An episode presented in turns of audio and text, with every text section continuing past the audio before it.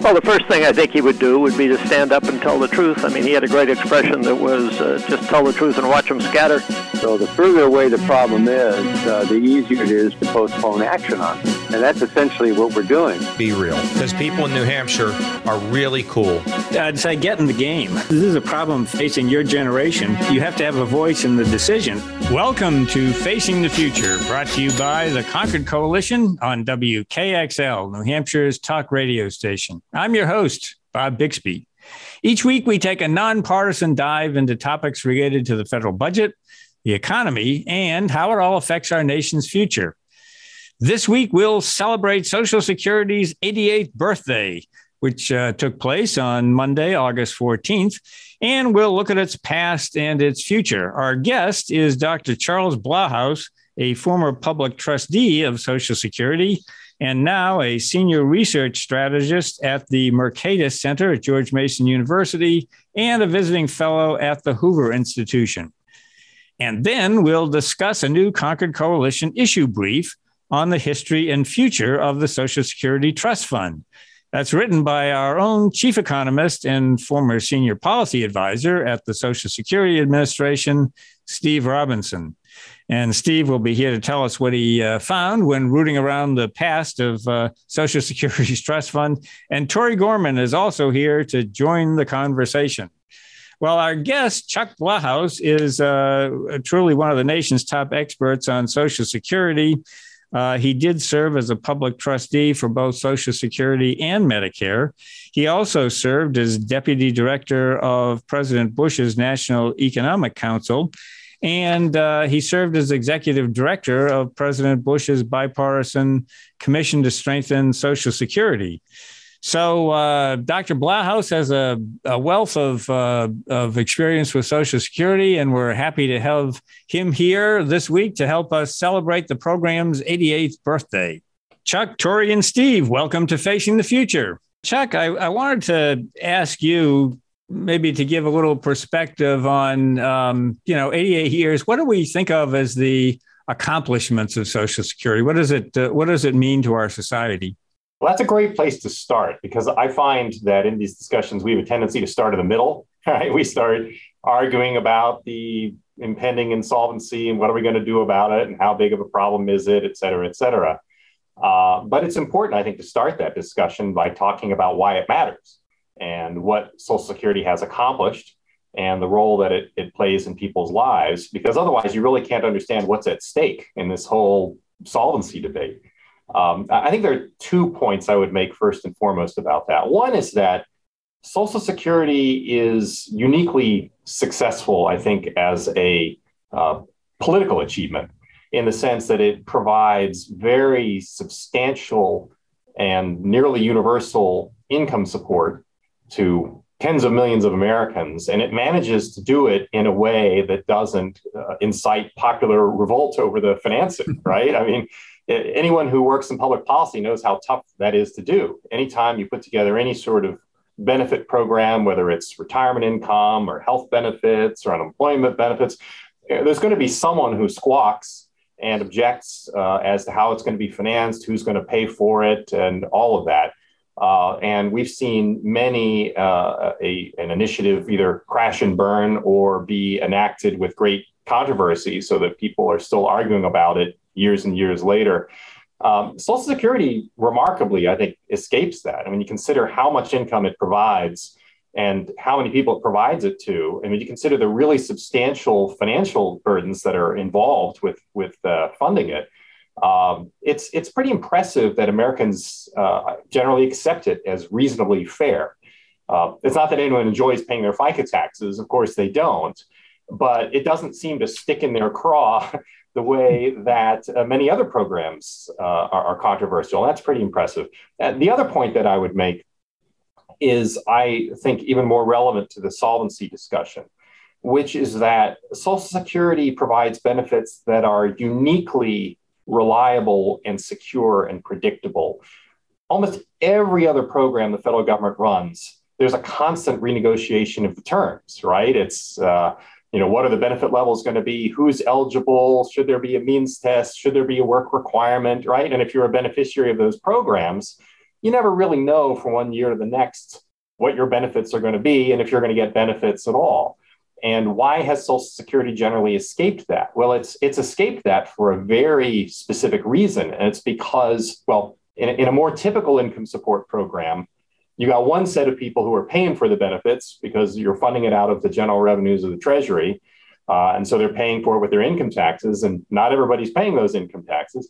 And you have another set of people who are getting the benefits uh, without necessarily having paid anything to uh, fund the programs. So you have this constant collision of interests and, and this constant renegotiation of the terms. Uh, but Social Security is different. We're all paying into it for the most part. We're all, you know, the, the beneficiaries and the funders are the same people. And not only that, but there is a direct connection between the benefits you're eligible for and the contributions that you made. And it's a little indirect. It's basically your taxable earnings, but still, I mean, it's it's indirectly a function of what you contributed that determines what you're eligible for in benefits. And that creates a dynamic where beneficiaries can say, we earn these benefits, we paid for these benefits, and politicians are inhibited from reducing benefits below the levels that workers can justifiably say that, at least in the aggregate, they paid for. And that is the reason that Social Security beneficiaries aren't worried from year to year whether their benefits are going to suddenly be cut. Now, the problem is there's a price for that type of privilege, right? It's it, it only works as long as lawmakers are willing to keep in alignment the benefit promises of the program and the amounts that worker contributions can actually finance. If they're not willing to do that, we can't have this type of system because uh, then we have no relationship between what workers put into the program and what their benefits were. And we you know, revert to the dynamics of a more typical income support program, and benefits would be less secure and they'd constantly be being renegotiated because we'd be funding them in some other way. So there's a lot at stake here. I mean, what's what's really at stake in this whole solvency discussion is whether we continue to have the sort of secure, reliable, predictable Social Security system in the future that we've had in the past. Chuck, you you've sort of uh, hinted at, you know, there are there are problems with Social Security. Maybe not today, but there are problems pending. Um, and I was wondering if you could just give our listeners sort of a, a general uh, concept concept of how big those problems are. What are what are beneficiaries today and in the future facing with Social Security? Well, my short answer is the problems are big, real, real big. um, I think most people who follow public policy have at least a passing awareness that there's an issue here That there's a financing shortfall in Social Security, uh, and lawmakers are going to have to deal with it. Uh, I think most press reporters get that. Most lawmakers get that. I think most voters get that. Uh, I think they miss how big and how urgent it is for the most part. I think it's much worse, much more urgent than people tend to recognize. And when you see it reported on, often there's a tone of here's the latest trustees report, programs solve until the early 2030s gosh, that's a concern, but just keep it in the back of your mind. Uh, at some point, uh, it's going to have to be dealt with, and politicians will make a little nip and a tuck, and everything will be fine. Um, that's not where we're headed. we're we're headed to, I think, a more fundamental implosion of how the program has always operated. Uh, for the simple reason that the things that have worked in the past to keep the program solvent are not going to work the next time around. Um, you know, back in 1983, when they last did a, a big um, uh, rescue and they rescued the program from insolvency and they made some changes to taxes and eligibility ages and benefits and the like and kept it going, everything was very different. Uh, the annual income was here and the annual outflow was here. They were pretty close together, and lawmakers just needed to come together and close that gap. Uh, but what happened after that? Uh, you had the baby boomers in the workforce for the next couple of decades. So you had these big surpluses being built up. And then the baby boomers hit the retirement rolls, and the program went into deficit starting in 2010. And those deficits have been getting bigger and bigger and bigger.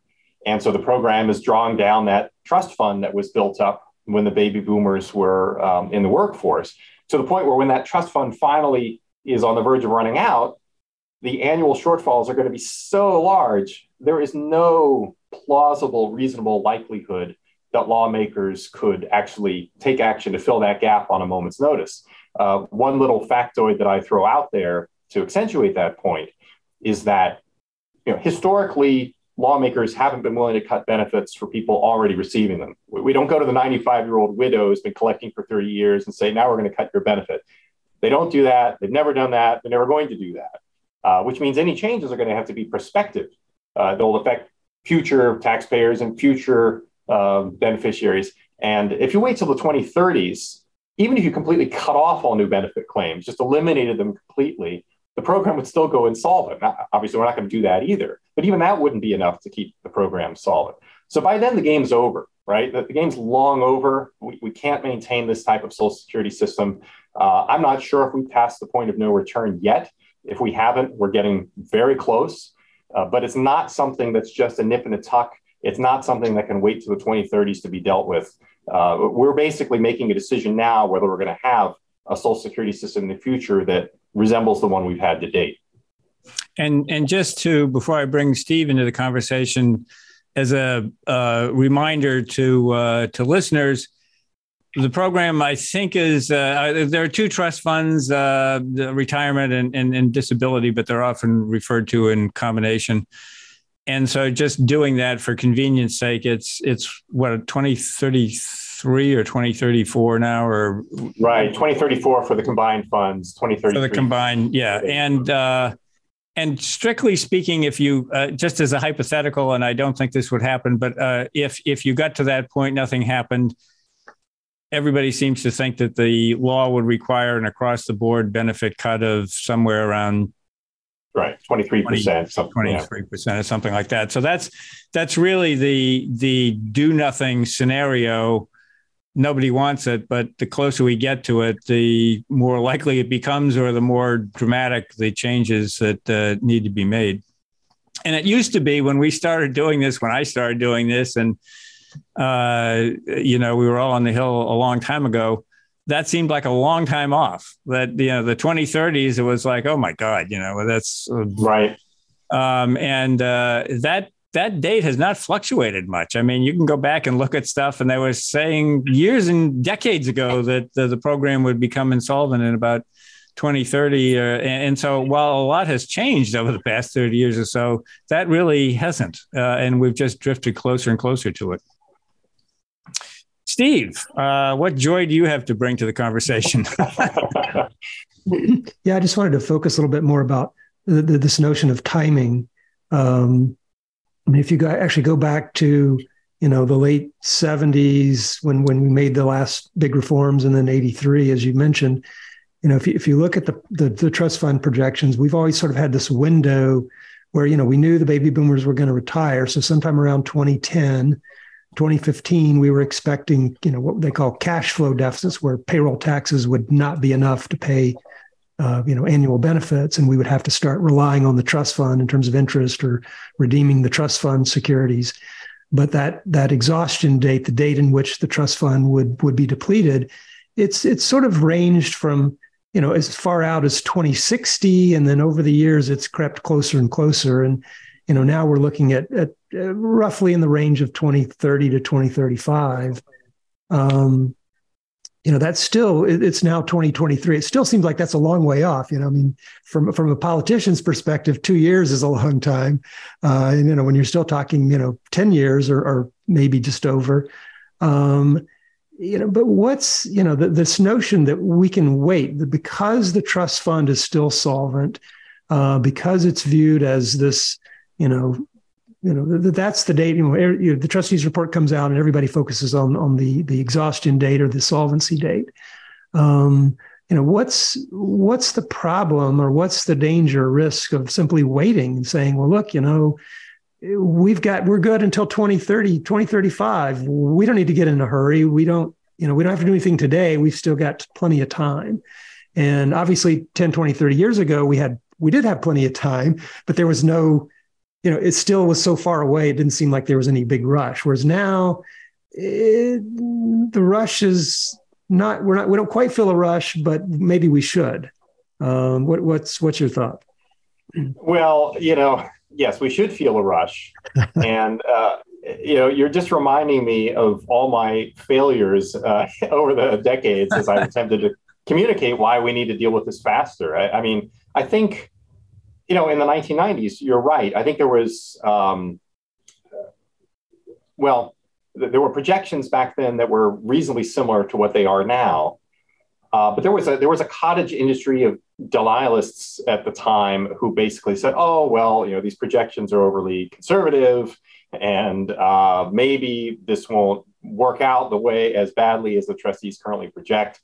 And I mean, you know, Paul Krugman, to my great frustration, was writing that he was, "Well, there's still a reasonable chance this problem just might go away by itself." Well, I mean, that was never true. Uh, there were a lot of things that were written at the time by people who who didn't want there to be action, at least action until they control all the branches of government and they could dictate what the solution was. And so there was always a very, very high degree of certainty. I mean, Social Security is not like Medicare. Medicare, you have this big, uh, you know, very difficult to predict factor of healthcare cost inflation. Where Social Security, the the numbers were all pretty easy to understand and put together, and the projection uncertainty was just a lot smaller. So um, we, we, lost a lot of time with with people um, pretending that the problem might not materialize, even though I think uh, others of us knew that it would. And then my my more recent failure uh, in this uh, regard was as the trustee, where I would give uh, briefings to reporters saying, "Look, here's what's important in the report, and it's not the completion date. Stop putting that as the headline." And you know, one out of every ten times, I'd reach a reporter, and they would very you know, um, discerningly and carefully write, uh, you know, a more thoughtful piece. But the other 99 out of 10 wouldn't. And so the press was still getting, you know, here, you know, you've got till the 2030s to deal with that. Uh, and, and we just don't. There's just, um, you know, if you look at um, uh, 1983, if you look at the, the size of the changes they had to make at that time, they really just had to get over a little hump, right? Because of the, the uh, there was a deficit in the short term, but the baby boomers were about to hit the working rolls. So they were going to be rescued from it if they could just get the program over that hump. So it was it was painful, but it was doable. But if you look at the 2030s, it's such a much bigger problem. It's not really doable. Um, not without not without imposing changes of a kind. It's it's inconceivable the lawmakers would ever impose them. We're not Again, we're not going to cut benefits by a quarter for people, for everyone, rich and poor, who's been collecting all their lives. That's just not going to happen. Um, and there's been a political deterioration as well. I mean, we've had the obvious one, right? The, the increased partisanship and polarization. But I'm not even talking about that. I think in the in the late 70s to early 80s, there was a bipartisan consensus that Social Security's historic financing structure, historical financing structure mattered, right? That the, the sort of the FDR design of the program was sacrosanct. Uh, it was important that the program could stand on its own, that it could be self financing, that it was funded by a separate payroll tax, that it wasn't funded from the Treasury's general fund. All that stuff was really important. And it was baked into the governing assumptions of people on the left and the right. And that was important because, you know, only if you agree that that's true are you willing to do things that politicians don't want to do, like raise eligibility ages and raise taxes and slow the growth of benefits. The only reason they were willing to do that is that they saw huge value in preserving the program as it had been handed down. I'm not sure we see that now. I mean, if, if you read the typical blogger of the young progressive left blogger, right? I mean, they're more likely to be, eh, you know, who cares about solvency? We don't care whether the Defense Department is solvent. We just throw money at it. It doesn't matter. And, I, and there is this sort of a fundamental lack of agreement or even disrespect for the, the sort of the historical financing design of Social Security. Uh, and for a lot of the body politic now, there's a tendency to shrug and say, you know, who cares? So we'll just throw general revenues at it, prop it up that way, no harm, no foul. I think they're extremely wrong about that. Uh, and I think that that would be, um, uh, it, we would lose something very valuable in the eyes of the left as well as the eyes of the right if we did that. Um, but um, if we don't have a sort of a, a, bipartisan consensus that the solvency of Social Security matters, it's really tough to fix it, even apart from the substantive hurdles. Yeah, really. How do you fix something if you don't have a consensus that it needs to be fixed? Right. We're going to have to take our first break here. You're listening to Facing the Future. I'm your host, Bob Bixby, and Tori Gorman, Steve Robinson, and I are talking with Dr. Charles Blahous, a former public trustee of Social Security. We're celebrating the program's 88th birthday and looking at the challenges ahead. We'll be right back after these short messages. Welcome back to Facing the Future. I'm your host, Bob Bixby. Steve Robinson, Tori Gorman, and I are discussing the challenges facing Social Security on its 88th birthday. Our uh, guest is Dr. Charles Blahous, a former public trustee of Social Security. Steve, uh, in this segment, I want to turn to the challenges of Social Security reform. Uh, some of them are substantive, uh, as we've been discussing in the first uh, segment. Some of them are because of perceptions about the program that make it politically difficult to to enact reforms. Um, and you've authored a new Concord Coalition issue brief titled History and Future of the Social Security Trust Fund, Part One. And yes, there will be a part two and a part three to come, but the part one is uh, just released this week. Uh, and uh, in the conclusion of the issue brief, uh, you write that the trust fund controversy arose because the method chosen to build public support for Social Security had the unintended consequence of undermining public confidence in the program. That's an intriguing thought. Um, and uh, I, I, wonder if you can unpack it uh, uh, in any way you would like to. yeah, sure. So, one of the things that, that I discovered in reading about the history of Social Security is President Franklin Roosevelt was very committed to the idea of having a self financing funded Social Security system. Um, he supported the idea of, of, what would be referred to as contributory old age pensions. Uh, that's a fancy way of saying that when you retire, you get a defined benefit, you get a fixed monthly payment, uh, as opposed to you know just a savings account which you would draw down at, at some you know you know percentage or, or, or dollar amount. Um, but yeah, so when he created the program, he actually established what was called the Committee on Economic Security. And he sort of tasked them with a job of coming up with a plan to pay benefits. Now, remember, this is 1935. It's in the midst of the of the Great Depression, um, and so there was no real desire because the, the way this was to be funded was that they would impose a tax on workers and their employers, and this tax would be referred to as your payroll contributions and the contributions would be set aside, and then they would use those contributions to pay a monthly benefit. Um, now, to have a funded system, you'd have to have a contribution of a certain level, and you'd have to have people pay in for a certain length of time in order to build up a benefit. And so they were dealing with really two, two dilemmas. One is they didn't want to impose a high payroll tax immediately. And the other dilemma was that they wanted to pay fairly substantial benefits because you know this was the depression people were hurting and they wanted to have the elderly you know trying to to absolve uh, resolve the issue of, of the depression and so they, the the committee really struggled with this notion of how do we have a funded system recognizing that we don't want to impose the full you know contribution rate immediately we don't want to delay paying substantial benefits as long as it would take to, to build up a benefit and so they said, well, you know, look, what we're going to do is we're going to phase in the payroll tax. They started at a 1% rate, they were going to phase it up to 5%. Um, and the idea was that ultimately 5% would be enough to, to pay for the benefit they were promising. But they didn't want to wait and pay, you know, a meager $5. They wanted to pay a fairly substantial amount. And so they said, well, look, we're going to set this up and we're going to use, as the payroll tax is phased in, we're going to use these taxes to pay benefits to the initial you know the older workers who are going to retire in the next few years. They're going to get a pretty substantial benefit. They're only going to be paying 1 or 2% but then they're going to get a benefit. Well how are we going to make this all work out you know from a from an actuarial financial perspective? And so what they said is look you know we're going to phase this in we're going to phase the benefits up and at some point down the road around 1960 1965 so it was you know 30 years after the creation there wouldn't be enough money to pay the benefits they promised and they said, well, what we're going to do is we're going to have a uh, a federal contribution, and so the federal government is going to step in and pay out of general revenue. Essentially, we're going to pay the shortfall because they recognized they didn't collect enough taxes up front. They paid higher benefits than than were really affordable or were, were financed with the payroll tax.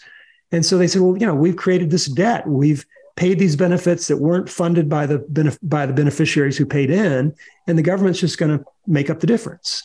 Roosevelt saw this plan and said, "Oh no, no, no, this is never going to work. We can't, we can't have the government just putting in general revenue. How how do we know the government will even do that? Maybe, maybe they'll decide later that they don't want to pay for these benefits." And so they went back to the drawing board. And during the hearings, the Secretary of Treasury, Secretary Morgenthau, came in and said, Well, I have an idea. Instead of phasing in the rate at 1% and going to five, we're going to phase it in at two and go to six, and we're going to phase it in a little quicker. And we're going to build up this big trust fund. And the, the trust fund is going to earn enough interest so that when we get to 1960 and the payroll tax, the 6% is not, well, actually, by that point, the higher rate would have got them a little further. So by 65 or so, we're going to have a big trust fund and it's going to earn interest. And the interest is going to cover that shortfall. And so the idea was that by having workers pay in a little more, a little sooner, they would build up this big reserve and it would earn enough interest to cover the, the difference in, in the benefits that weren't funded for the you know the earliest workers. And they said great this is what we're going to do. Now what happened of course is that people looked at this and said no wait a minute. This trust fund is going to be it's going to be 50 billion dollars. Now in today's terms that doesn't sound like much but go back to 1935 the entire national debt in 1935 was only 29 billion dollars so they were going to create this fund of $50 billion. And of course, Secretary Morgenthau said, well, what we'll do with the fund is we'll pay down the debt. And people went, wait a minute, you, are going to have a fund that's bigger than the debt. Now, how's that going to work? And so there was all sorts of criticism about the fund saying, well, you know, you're meaning we're going to increase the debt. And what are we going to do with these payroll taxes between now and 1965? You're going to borrow those and spend them on other things.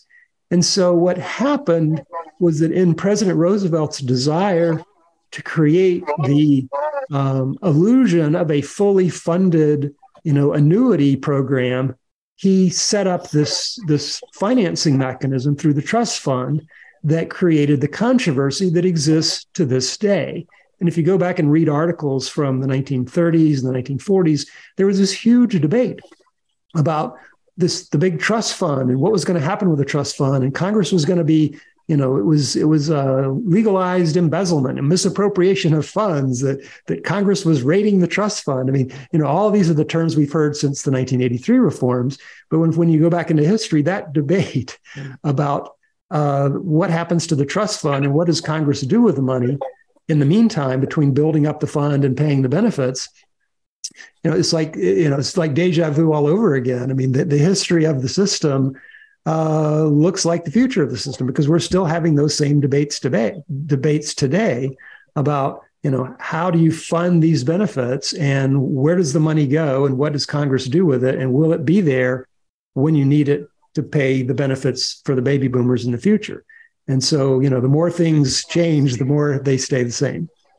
Well, I was wondering, uh, Chuck, just to get your perspective when you were a public trustee of Social Security, uh, the the issue comes up all the time. Uh, we certainly hear it about the Social Security wouldn't have a problem if the politicians hadn't stolen the money, and the trust funds have been raised. So, I mean, when you were a public trustee, did you how did you deal with that? Did you get that question on the Hill and and talk to people about it? Oh, absolutely. And there are you know there are politicians and wannabe politicians running around saying that today, right? And and just you know for the benefits of this audience, that I know everyone here knows it, you know that's that's not correct, right? The the shortfall in Social Security exists despite the assumption that every penny plus interest of that trust fund is going to be paid back, right? That the the uh, system has actually been running cash deficits since 2010. Uh, the federal government has been making payments from general revenues of interest and now principal uh, to redeem that debt and uh, to redeem the trust fund.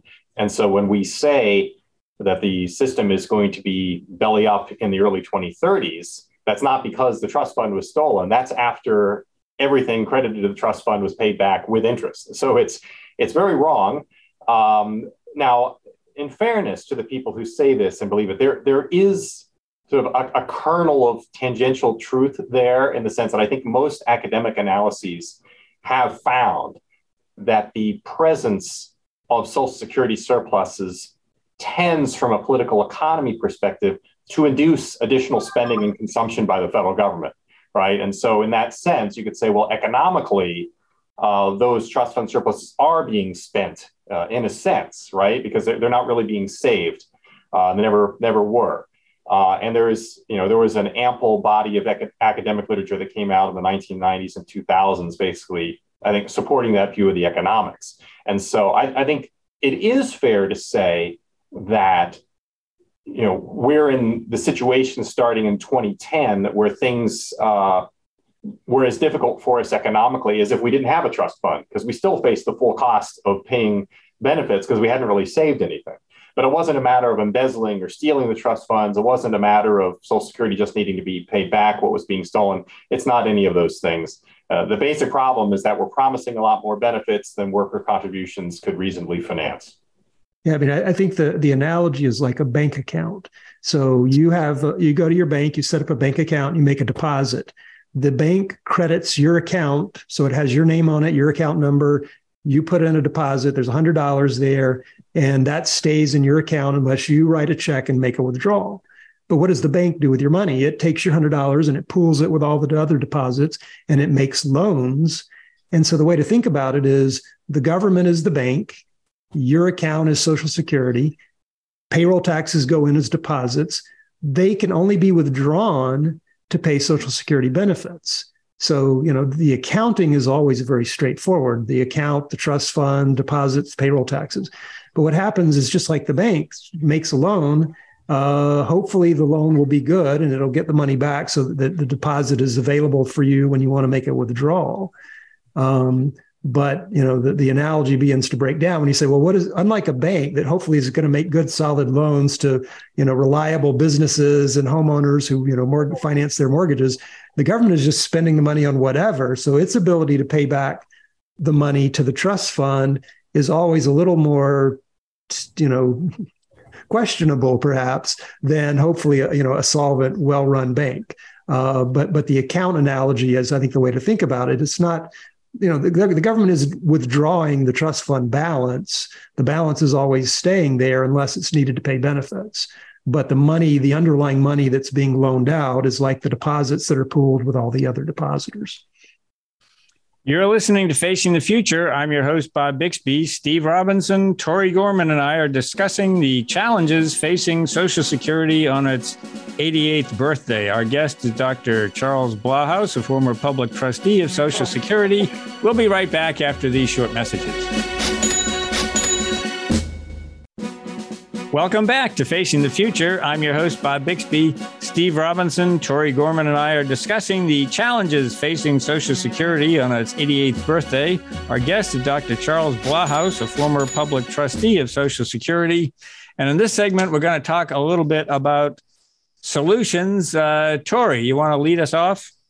Sure. So earlier this year, uh, President Biden gave a State of the Union speech before Congress. And one of the remarkable uh, elements of his speech is when he got basically the entire Congress, Republicans and Democrats, especially on the House side, to quote, stand up for seniors um, and agree that, you know, Social Security and Medicare were off the table.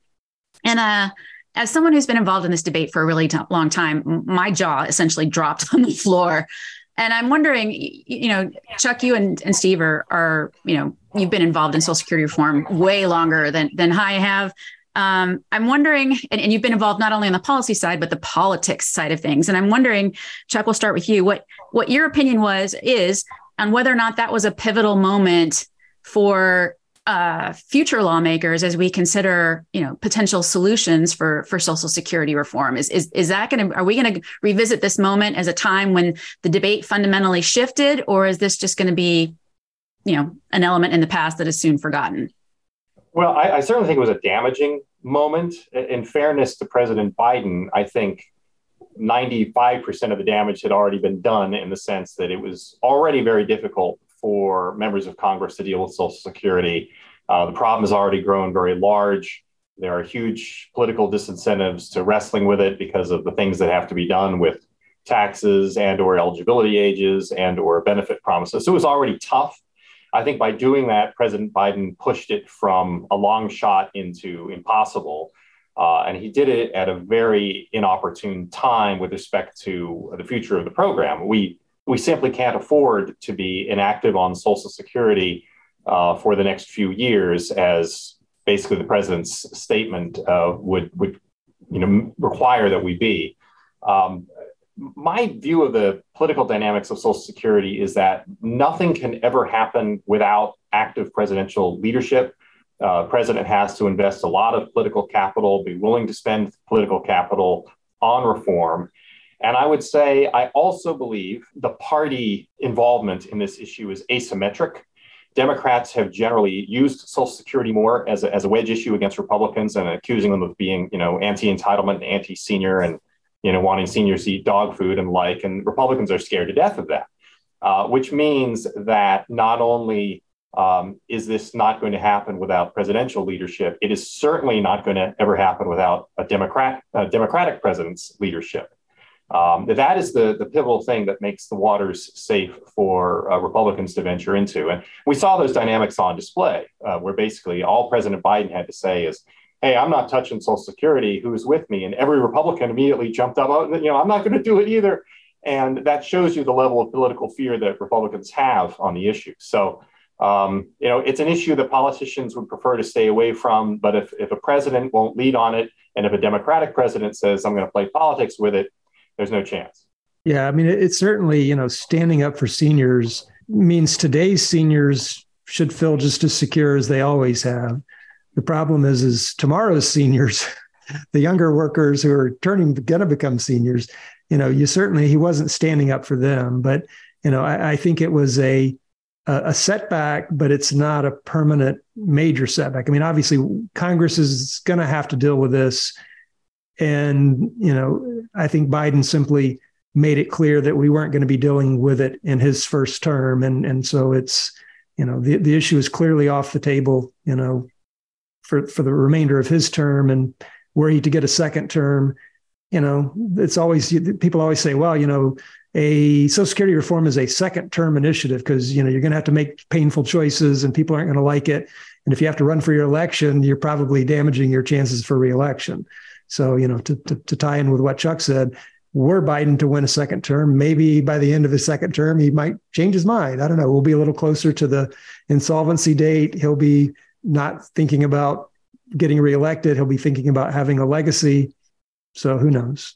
I want to just talk about a couple of the likely options that are out there. I mean, almost going back as far as I can remember looking at Social Security reform options, maybe the, the two things that get the most discussion are uh, raising the el- eligibility age and raising the payroll tax cap. Uh, one would uh, reduce the the cost burden over time, and the other would would uh, bring in more revenue. And so I wanted to. I, I uh, we talked a little bit about the fail-safe solution, which is you know just flood the system with general revenues. Uh, and the the Chuck, you talked a little bit about the problems with that. But so let's go back to some proposed solutions that are internal to the system. Uh, I mentioned those two. Chuck, uh, what do you think about uh, those two, and what are, what are the pros and cons? Well, just again, now I'm giving my personal views rather yes. than objective pronouncements. But um, my personal view is eligibility age changes are among the single best things we could do for uh, the program. Um, occasionally, you will hear um, you know, an eligibility age change equated to being nothing more than just another way of doing a benefit cut. I, I disagree with that. I think I tend to think of uh, Social Security policy and retirement policy in general as really having three main factors. One is uh, the level of contributions you have to make when you're working. One is the annual income security you can get in retirement. And the third is the number of years over which those payments have to be stretched. And that third factor is really important because if that third factor, if you have to stretch those payments out for more and more years as we live longer, you inevitably get a less and less favorable relationship between worker contributions and annual income security. Either workers are hit with really onerous tax burdens, or the amount of annual income security you have in retirement isn't sufficient. The only way around one or the other is to uh, take a look at the number of years over which you're stretching those payments. And um, the, the academic research, I think, is very clear that even just a change of you know a year or two, or even sometimes a few months, uh, can do as much for your income security over the course of your retirement uh, as saving an additional percentage of two, or two of your your earnings your entire working career. So it's enormously powerful. Uh, it's enormously beneficial for, for people's income security and retirement. And I also think a lot of the objections that are raised to it are red herrings, to be frank. Um, the most common age of claim today is 62, incredibly. That's, that's three years earlier than the generation that fought the Spanish American War was able to claim benefits, which is, you know, it's look at any photograph of Americans two generations ago and ask yourself if we are that much frailer today than they were 50 years ago. That's just, you know, not the case. Um, yes, of course, there are uh, people in manual labor jobs, people who are physically incapable of working longer, and we should take care of them. We have a disability program for that. We, we should definitely provide for those folks. But I think it's absurd to say that because those folks exist, therefore people like me who are healthy and productive and have an office job and looking at a long lifetime should be paid to be exit to exit the workforce prematurely. So I think we we definitely need to look at eligibility ages. I've probably spoken too long about that. Going to the tax max, I think it's very very likely that an increase in the tax max will be a component of reform. Uh, I think that it's highly unlikely lawmakers would be willing to do it all on the cost saving side. So there's going to be a, a revenue element. Um, I would just issue my caveat that it doesn't accomplish nearly as much as popular mythology would have it. You're always reading things online. All we have to do is tax billionaires more, this or that. That's not true. even if you completely eliminated uh, the, the, the cap on tax wages and, and, tax all earnings earned in America without limit, uh, you still wouldn't get rid of even half of the long-term, you know, annual deficits. So uh, there's only so much you can do through that mechanism. Um, also, very important, raising the cap on taxable wages introduces kind of a Hobson's choice. You either turn right around and pay that all out in additional benefits accrued on the additional contributions, which is very inefficient. Uh, you're just bringing in more money now and paying it out later. You gain some, but not much. Or you sever that connection, which is a bad policy also, because once you start saying, all right, you're going to pay into Social Security but not get any benefits for it, uh, then you're you're on a I wouldn't say you're on a slippery slope, but you basically created a situation where you never know whether any no one is ever going to know whether their contributions are going to be credited towards their benefits. That line is going to constantly be moved, and I would, wouldn't go down that road. So if you do raise the cap on taxable wages, you almost have to couple it with a reduction in the top number in the benefit formula, the top so-called bend point factor. So even raising the cap on taxable wages doesn't get you out of benefit changes. You have to make benefit changes in order to have a good effect of that tax increase. So yes, I think it's going to be a component of reform, but you know, a lot of other things have to be done. Tori. Chuck, Steve, you guys are both the two of the smartest people I know in Social Security, and you've studied it for a really, really, really long time. I'm wondering, in in the the you know this this campaign uh, or this this this focus that you've had on your on your career uh, of Social Security and Social Security reform, any aha moments as you studied the Social Security program and its history? Is there anything that just went, oh my gosh? Well, okay, I'll go first, even though I've talked too long, so I'll try to. I think my aha moment. I used to think that the delay game that was played by the political left was going to succeed in tipping the balance of a solution to the tax side, right? At the end of the game, they would delay it long enough. At the end of the game, we'd have to do it all by raising taxes rather than slowing benefit growth, and they would win. But sometime around 2010, 2011, I realized that wasn't what was going to happen, that they were pushing it too far and now um, it wasn't going to be a tax increase within the traditional system. It was going to be the destruction of the system with a big general revenue bailout. That, that was my aha moment that, that I think the, the, I had always thought the basic structure of the system would be maintained. We just do most of it on the tax side. And now I think that is being uh, jeopardized. And that happened to me around 2010, 2011. Mm-hmm. Steve? I mean, I guess my, my sort of aha moment is in studying the history of Social Security I discovered how amazingly Social Security is a well behaved program. That when you look at the inter- inter- intersection between demographics, basically life expectancy and birth rates, and the interaction with the benefit formula, which is what what does uh, the benefit formula? How does your benefit relate to your wages? Um, it's just amazing going back through all the trustees reports. I mean, there have been annual reports since the 1940s. And when you look at these reports, it's amazing how well behaved the program is and how, unlike, as, as Chuck said, Medicare, where you have this big unknown of medical health inflation, with Social Security, you really can, with reasonable uh, accuracy predict the future. What's the program going to look like under under reasonable assumptions for demographics and economic growth? Well, uh, Steve, we're going to have to leave it there. Uh, that's all the time we have for this week. I want to thank our guest, Dr. Charles Blahous, a former public trustee of Social Security and one of the nation's top experts on that subject. I'll be back next week with another edition of Facing the Future.